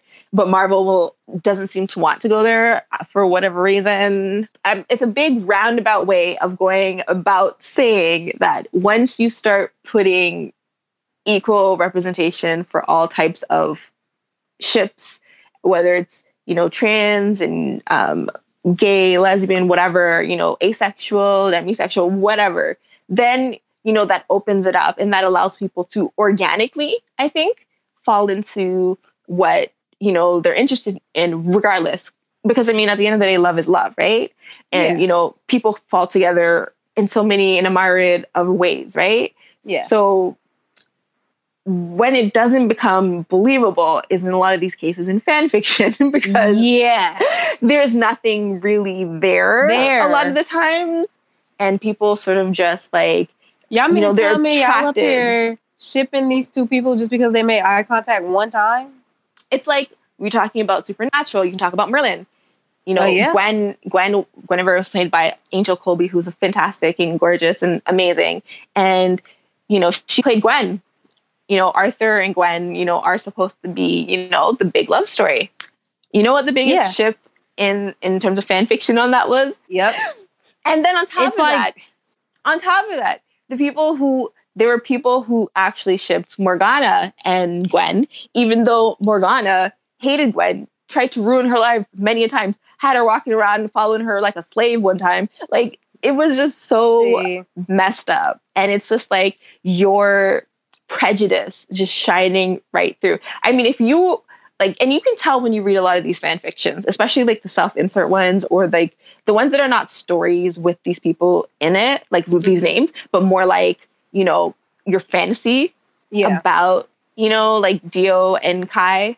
That's, you can tell though, like, like I know a lot of people are like, oh, story is a story, but you can absolutely tell when somebody is writing just a story, you know, with, you know, like a base with these characters, or when you're writing about your fantasy about two people. So you can tell. So like in a lot of these cases, the examples that were given, like I know like some people who don't want to like admit it or people who kind of feel offended because they're into certain things, like whatever, like they'll scoff, they'll be like whatever, but like I have been reading fan fiction for a very, very long time. and I have been about a part of fandom for a very, very, very long time.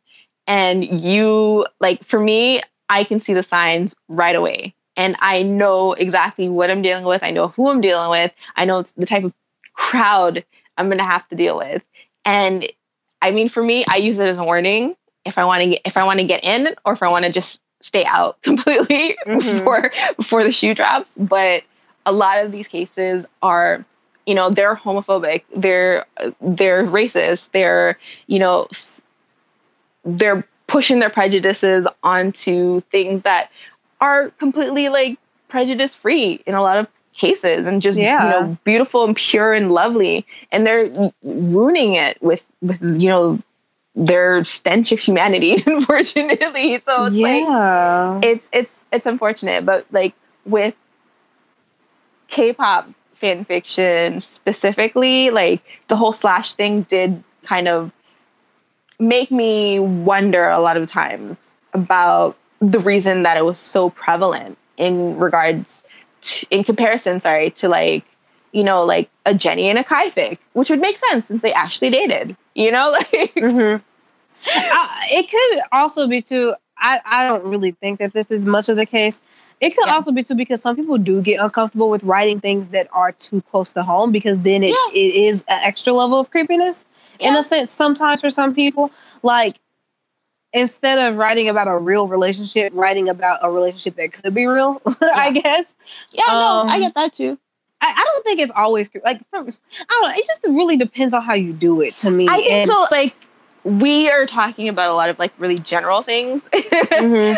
but a lot of times, especially when you're talking about RPF, very specific to that. such a case by case basis. Yeah. And the thing is, like, I don't want to like you know take you know my experience with fiction, the fiction aspect of it, um, and sort of like put this big umbrella over RPF because I'm not familiar enough with RPF to be Right. honest to do that. But also, like, I think it is a case by case basis, especially when you're dealing with people writing about real people. So I would have to read it to be like, oh, this is weird and creepy, and I think it's going too far. Versus, you know, like this is just a lovely story, and they happen to use these two names, and it's amazing. you know? Right. Even if you did like make a story about Jennie Yeah. and Kai, it could be totally like not creepy. Yeah. It could just be Yeah. like not even about Jennie and Kai, but like a story that used them as like you said, like proxy. So Yeah. uh, or, as even, the face. or even proxy. like you know like how they like hi- hid their relationship from people like backstage at the music show. You know like more of a comedy based sort of thing. And that's that's something i would say like i would i would read. I mean if it was written right i would read that. Sounds like fun and i love comedies too right? There's not a lot of comedic fics out there so that would be kind of interesting for me. You're looking in the wrong places. Since we've talked a good little while about about fan fiction in general, um, let's talk about specific stories we may or may not have actually read. So I think Nat is the only one that actually did read anything. Yes. But um, so what is what is your opinion? Well, first of all, you know, let us know like what you read and you know who's in it, what's it about, all that good stuff. Okay, so I read two fanfics. I read um, Understand That I'm Not Fun by Faded underscore addiction on Archive of Our Own or AO3. And the summary here is I've been thinking about forgiveness a lot, or Jessica tries to be an adult, or talking is hard. Well, mostly it's hard. And it's about Jessica and Taeyeon. And really, it's about like two people who have a lot of like,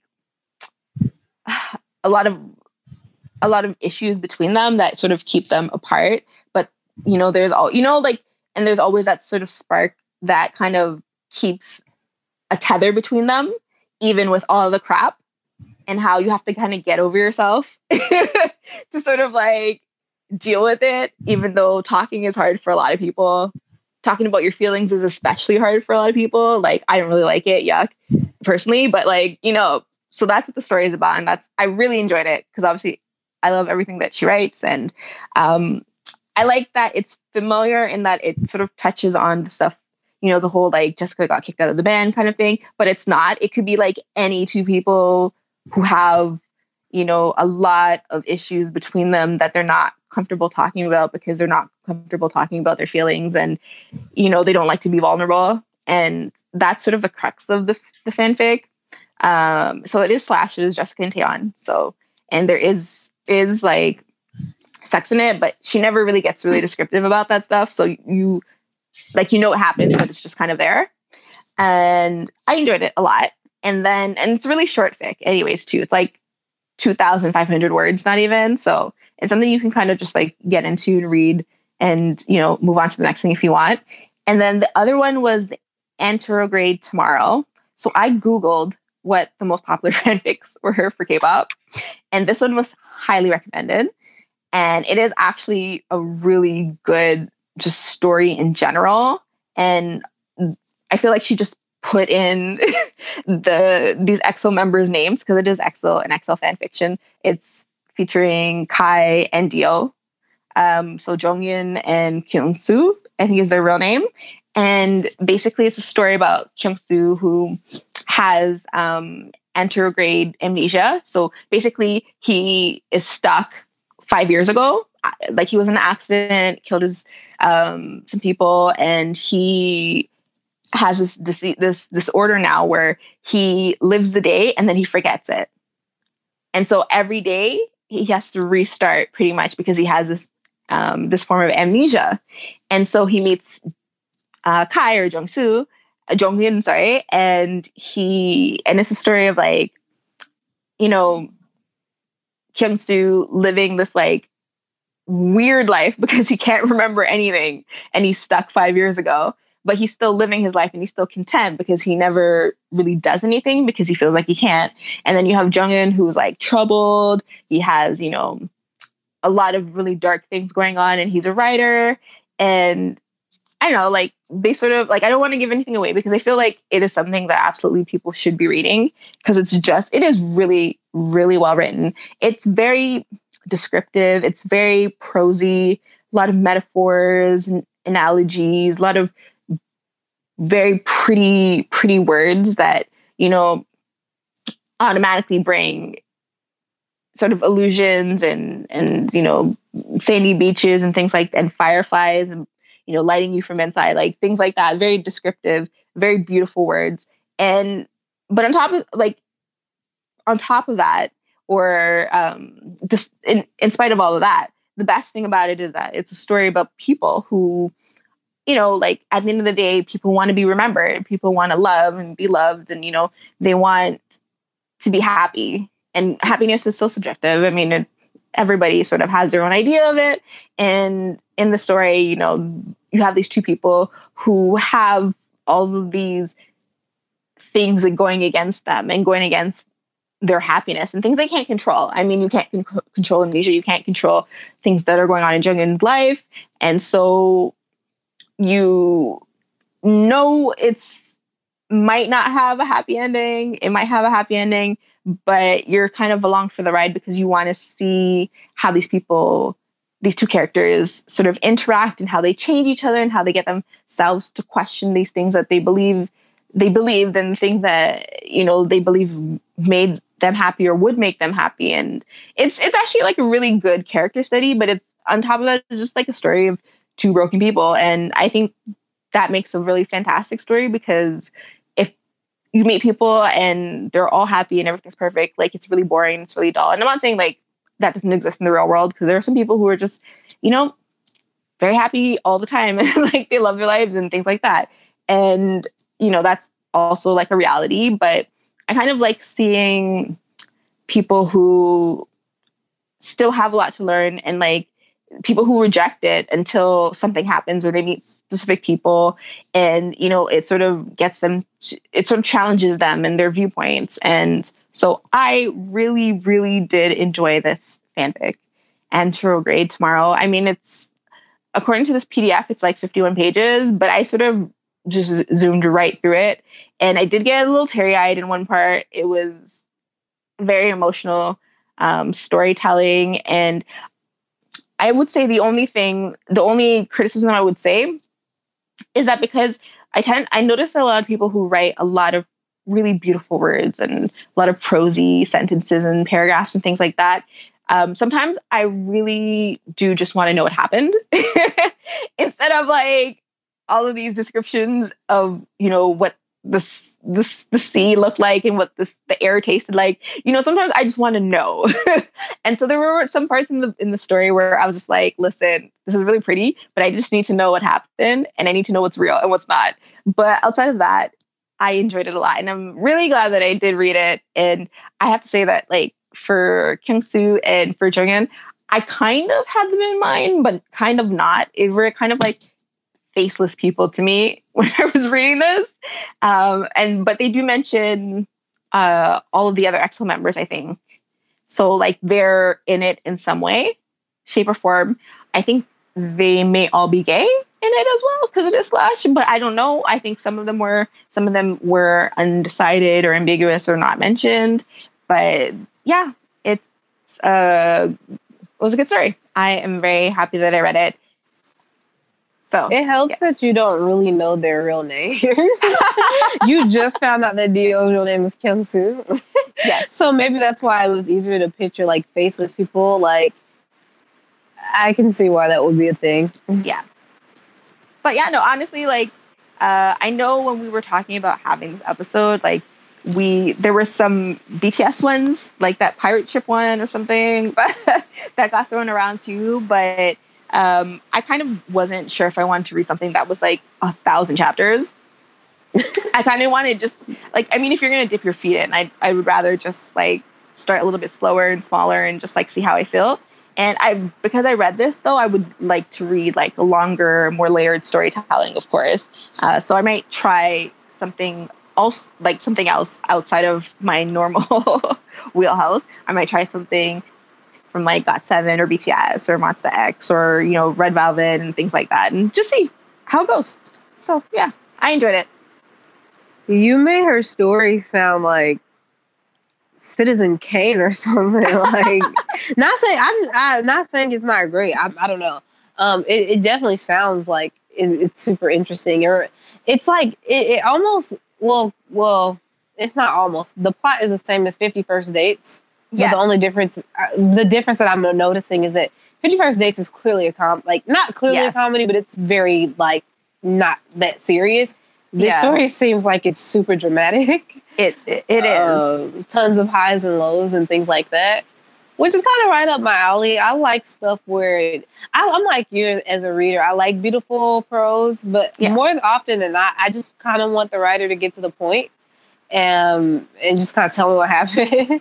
yeah, um, sometimes it's like, whoa. I mean, like, yes, I understand that you want to describe this fog in front of me, but like let's get past the fog and get onto some dialogue. You know, like I just need to know what's going on. Some dialogue, exactly. I love dialogue heavy um, books, and I also really love. Um, I really love books that where it's so layered. Like I'm one of those weird people who loves to like read something and then be like, "Oh my goodness."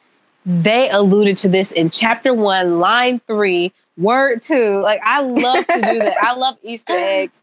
I love when there's stuff that I didn't realize was going to be really important that became really important. Exactly. I love stuff like that because it makes you think and it makes you feel like, wow, I solved kind of like a small mystery, right? exactly. Um, it's it makes the story fun. So I'm not saying I don't know what that has to do with this story, but that's just kind of what I like to read. So but yes, um, I would recommend 20 out of 10 the fanfics that I read. Is there anything that you've read specifically that have you have just been that has just like completely turned you off of reading or anything in particular that you read or have seen someone writing that you went like no this is not if I don't like your tags, if I feel like um if I start reading your story and your story is like um I see some missing commas, some missing period. I don't know why I'm like that. I'm like that with anything I read. If I see that there's some grammatical mistakes and it's not on purpose, like it's not a meme, yeah, you can I'm not. Um so that's an automatic turn off.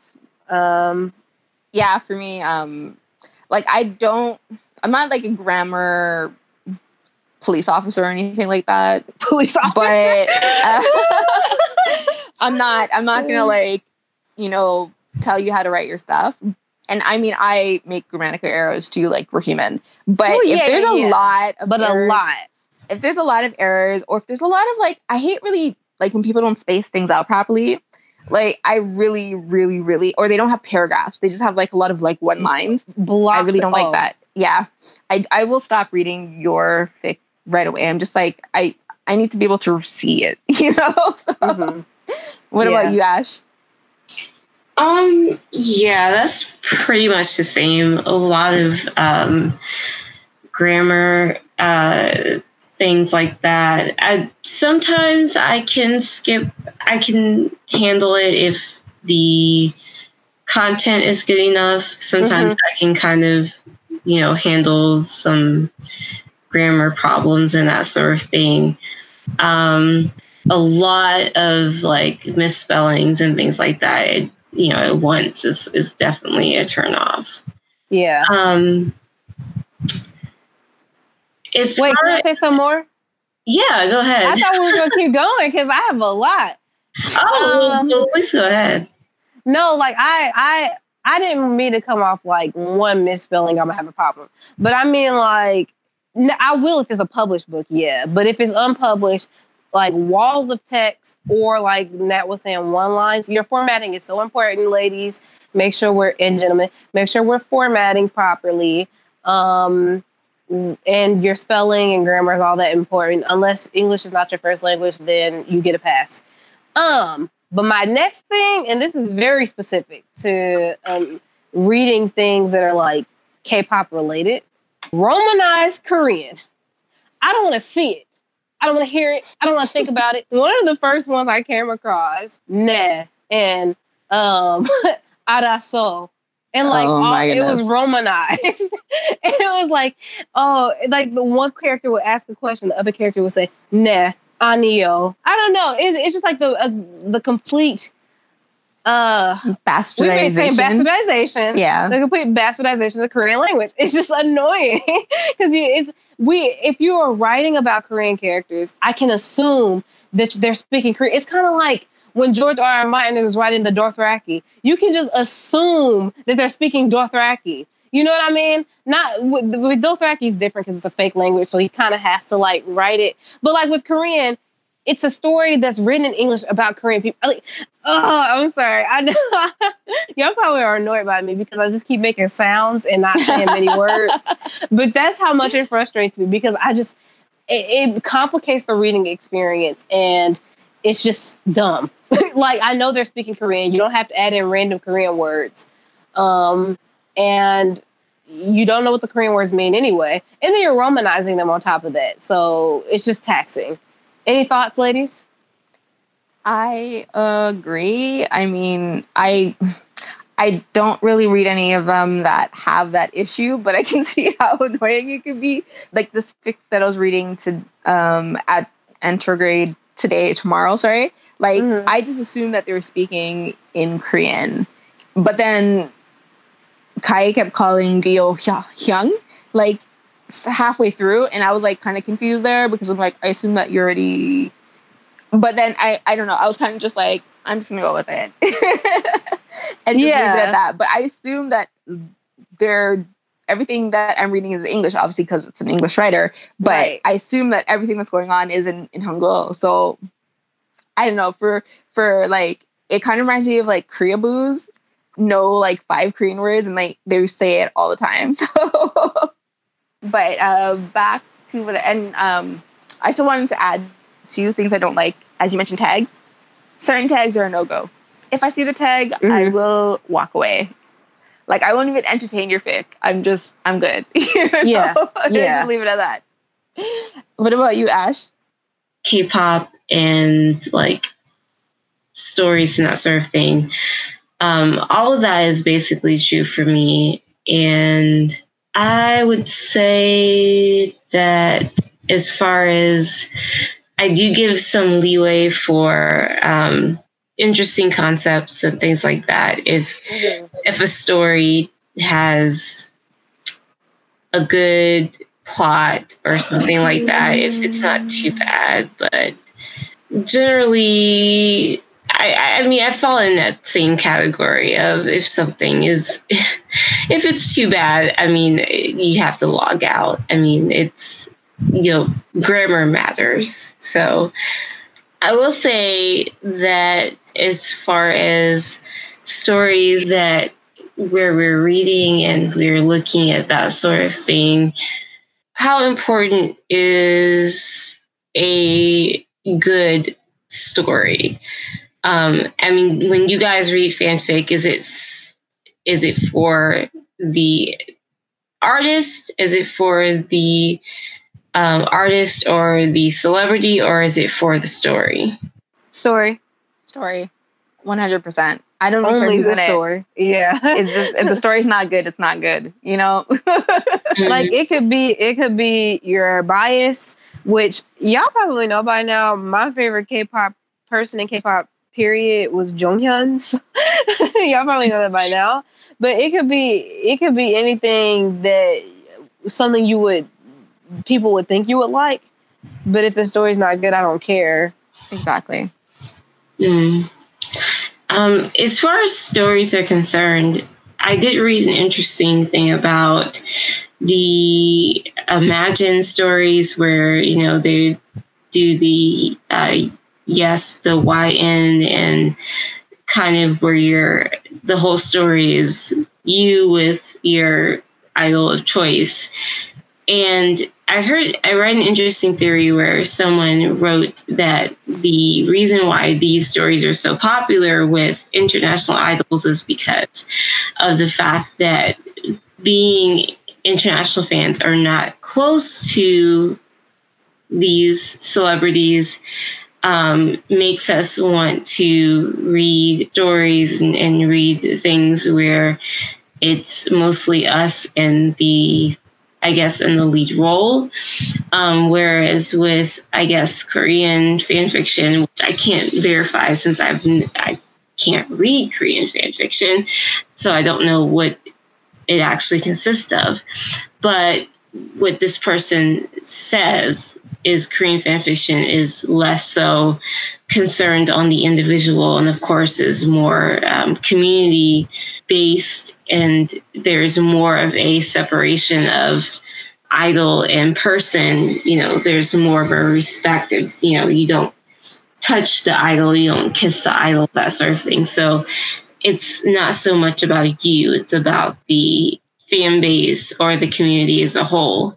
Whereas with international fans, it's more about you and your personal relationship or your um, experience with that celebrity and the fact that you will, you know, inherently have less interaction with them because of the fact that they're from Korea and then do more activities in Korea, then that kind of has initiated the whole proliferation of these you and idol fan fiction, if that makes sense. I mean, we we talk a lot about international fans versus Korean fans when it comes to just general interactions um, with idols and you know the sense of uh, ownership, the sense of understanding, the sense of you know what it means to be a fan. Like they're so similar in some ways, but so different in others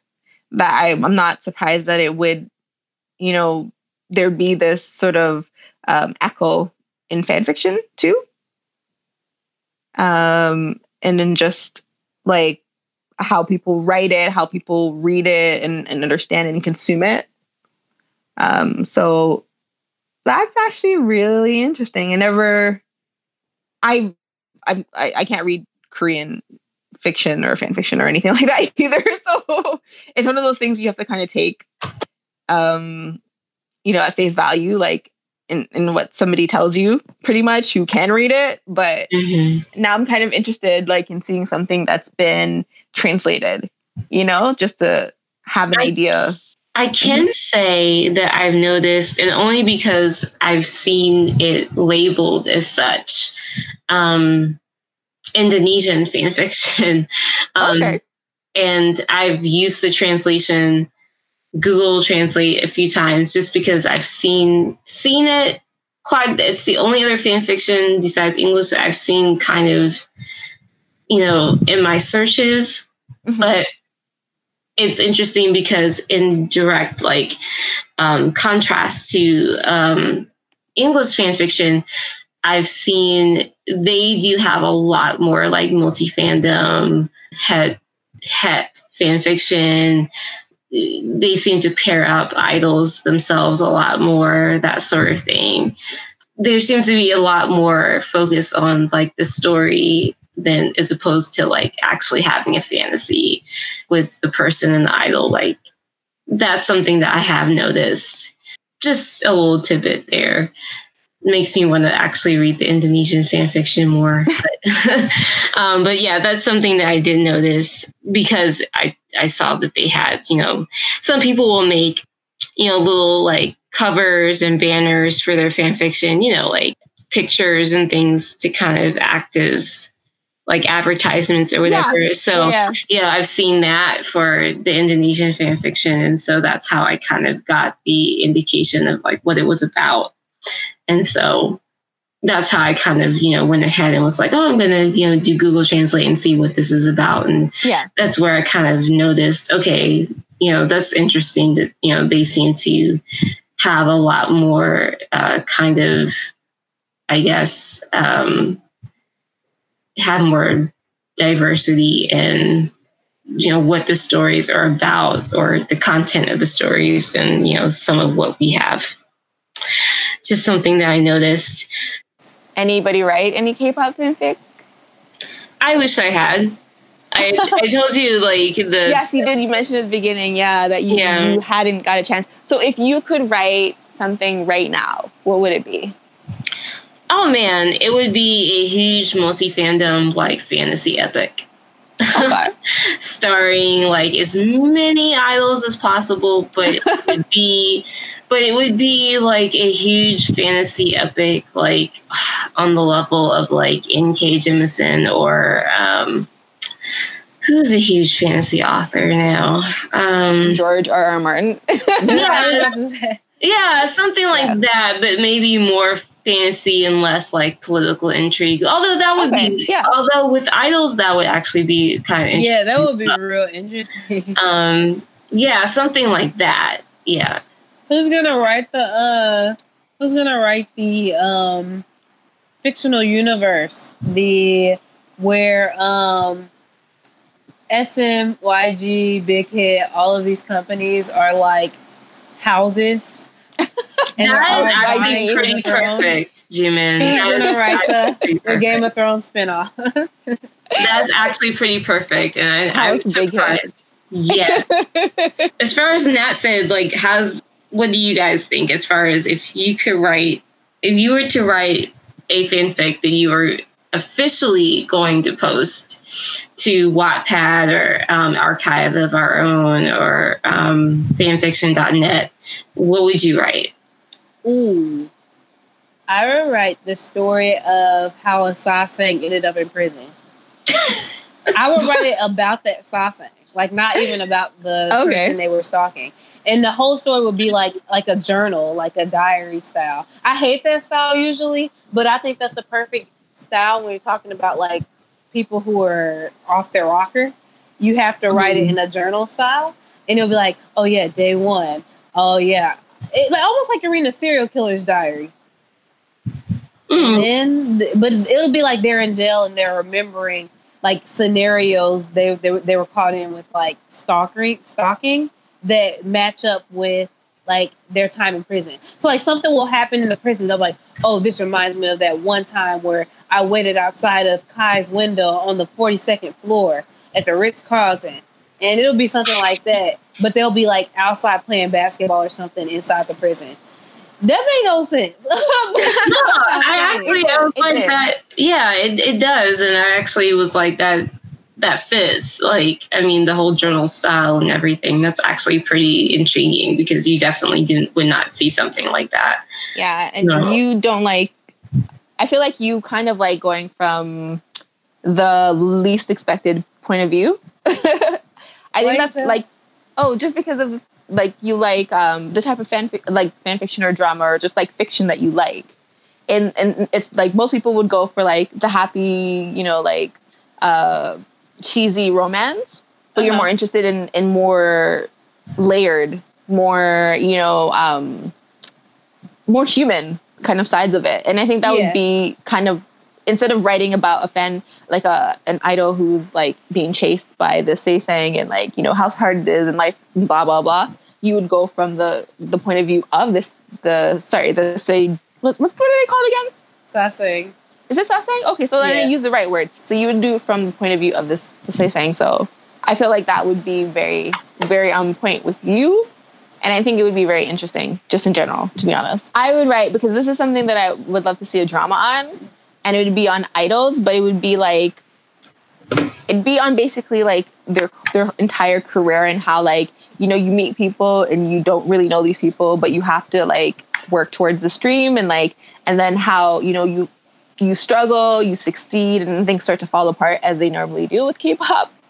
And just like, you know, the relationships between the members, the relationships with other people, like their family, you know, romantic relationships, um, the company, and just sort of like having like this story about sisterhood or because it would be definitely a girl group because I mean this is me and it would just be on like um, this like just the relationships between people and how they change over time because you change as a person. So it would be about like obviously the characters themselves and like, you know, their interests and how they diverge and how, you know, sometimes people fall into, you know, the wrong crowds, the wrong things, and how people, you know, um, sort of pick themselves up and, you know, have to keep on going and like how over time, even the, the things that used to make you mad and the things that you fought about, you know, how you forget about it and how you sort of like get over it because time is really the best forgiver in a lot of cases. Yeah. Uh, so I I always wanted to see a drama like that because I feel like I don't know I've never seen a drama like that before, and the whole idea of like you and strangers living together and like spending all your time together pretty much for seven years and then like disbanding and then like you know what do you do after that you know and, mm-hmm. and and that whole thing where they usually have to come back together because you can't make money on your own like it always has been very fascinating to me and how that that whole system works and how it's like so often repeated so that's something that I would like to see, like in, in fanfic, and be like from different points of views too. You know. Yeah. Um, but Yeah, I have read a few fan fictions that were canon based, meaning Yeah. they're written from the point of view of like, what if this were what was happening in the present, you know, right now, you know, in real life. mhm. Um, it's been very few, but the few that I have read have been pretty good um, to the point where I wish more people would do it. But obviously, that's not something that people typically think about. Um, fan fiction that kind of takes on idol life and that sort of thing. Yeah. Um, but it is out there. so um, I at least like that it- type of stuff is really common though. really, I've It's never. not not nothing Oh. nearly as dramatic, but okay. fan fiction based on idol life, I feel like that's something that exists in I would abundance. say though that it's more serious about it. Like I feel like I've seen more uh, idol life fan fiction that's more like fantasy, more like, well, what if you know I became an idol and or you know I was in an idol group and Really? I met. BTS. So at least I, you know, if you've read more that has been different, then that's that's great. I mean, I I just and where Right, I no, I get what you're saying. Yeah where i've been where i've looked at least i mean i hope there's been more like variety because i think it's an interesting avenue to like look at so yeah. Well um before we kind of close out does anyone have a fan fiction that they would like to recommend or one that they would like to not recommend. um, I would recommend Anterograde Tomorrow. I don't know who writes it, who wrote it. To be honest, I don't see a name here. Hold on, let's see. Uh, by Kaisoo. Makes sense. Makes a lot of sense. Uh, so it's 51 pages according to this PDF, and I enjoyed it immensely. It's um, it'll make you if you have if you're an emotional person like myself, you'll probably shed a tear or two. But it is definitely a great story. Mine would be I have two. Um, first is a, and the reason why I said like it could be tangentially related to K-pop is because the first one I have is um, a fan fiction that I read on Sumpi a long time ago when I was looking for stuff, and it is not strictly K-pop, but it is actually kind of like a light novel, kind of manga-ish. Um, but I could really kind of imagine like, you know, K-pop artist, or you know, if you are so inclined, you could imagine you could imagine J-pop artists um, in that role. Um, it's called Fist. It has a really weird. It, the name is not the best, but it's called Fists and Lipsticks, and it's not the best. It's fairly well written. It's kind of cliched, but it's a really it's a good ride, and I would say that it's partly because the author, um, Hero 0911 hero i guess is who what he goes by um really seems to know like where he was going with the story. Um it has a sequel called the um fist and lipsticks to the silver crescent the silver crescent um but basically the story is it's like I say, it's very, it's this is this is the summary. He is the notorious yet exceptionally handsome school gang leader. She is the transfer student in his school who is also attractive and also a gang leader. What happens if they meet? An exchange of fists or something more complex like love? Um, like I said, it's extremely it's cliched in that sense. Although there are some things that he does well and that you know you don't expect but you actually enjoy you know, expecting seeing the things that you expect in this story that you know you would expect in kind of a manga esque story. So the the romance the kind of anime esque humor the the action it's very well done. Like you can imagine it being a manga or an anime. And i was very entertained. Um, and that's really all i ask um, out of you know my stories. It wasn't the most sophisticated thing i've ever read but it was very entertaining. So i will give it props for that. And um, again my beloved story ocean blue uh, what might have been. Again not the most amazingly written piece but I think it had a lot of potential.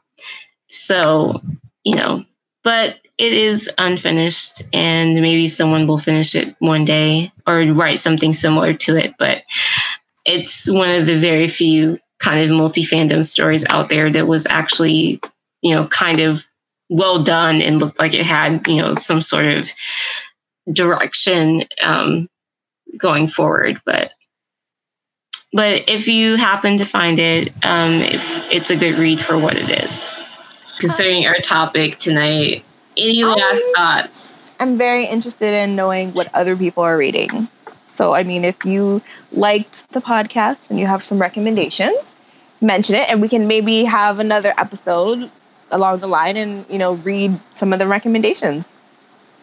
I feel like that would be kind of cool because I obviously I would just be googling fanfics at this point just to figure out what to read. So yeah, I'd like to hear more from other people about like yeah. what they're reading, if they're uh, writing. And also, let us know what your thoughts are on the topic, the whole debate and discussion about um, real person narratives versus fiction narratives, or what have you, and the tropes that uh, are therein. We would love to hear what you have to say about what we had to say, or what we maybe what we didn't say. All right, definitely. Um, I think those are both really great ideas, and yeah, definitely. Um, we would love to hear more about um, what our listeners are thinking about what we're are just dis- what we're discussing and what their opinions are. So definitely any fanfics that you list, that you read or that you write, please write into us and you know give us your opinions um, your thoughts. Where do you go to read um, fanfics or if you even approve of real person fanfic you know drop us a line at not your average netizens at gmail.com um, that's one way you can get in contact with us we're also on Twitter at NYA Netizens. We are on Instagram at Not Your Average Netizens. And we also make our home on SoundCloud. Um, that is where you can find the majority of our content. Um, we also are on YouTube and iTunes and Podbean. I would like to thank Nat and Jimin for joining me for this very illuminating discussion. It was really great. Got to learn some great things about fan fiction and K pop. And um, hopefully, we can do it again. If you guys have any ideas, listeners have any ideas for what you would like for us to discuss next, also drop us a line, give us some ideas. We are fully um, expecting to do another uh, fandom podcast. So if you guys have any requests or anything that you would like for us to discuss in particular, let us know. And thank you guys for listening as always. And we will catch you on our next podcast. See you guys later. Bye. Bye.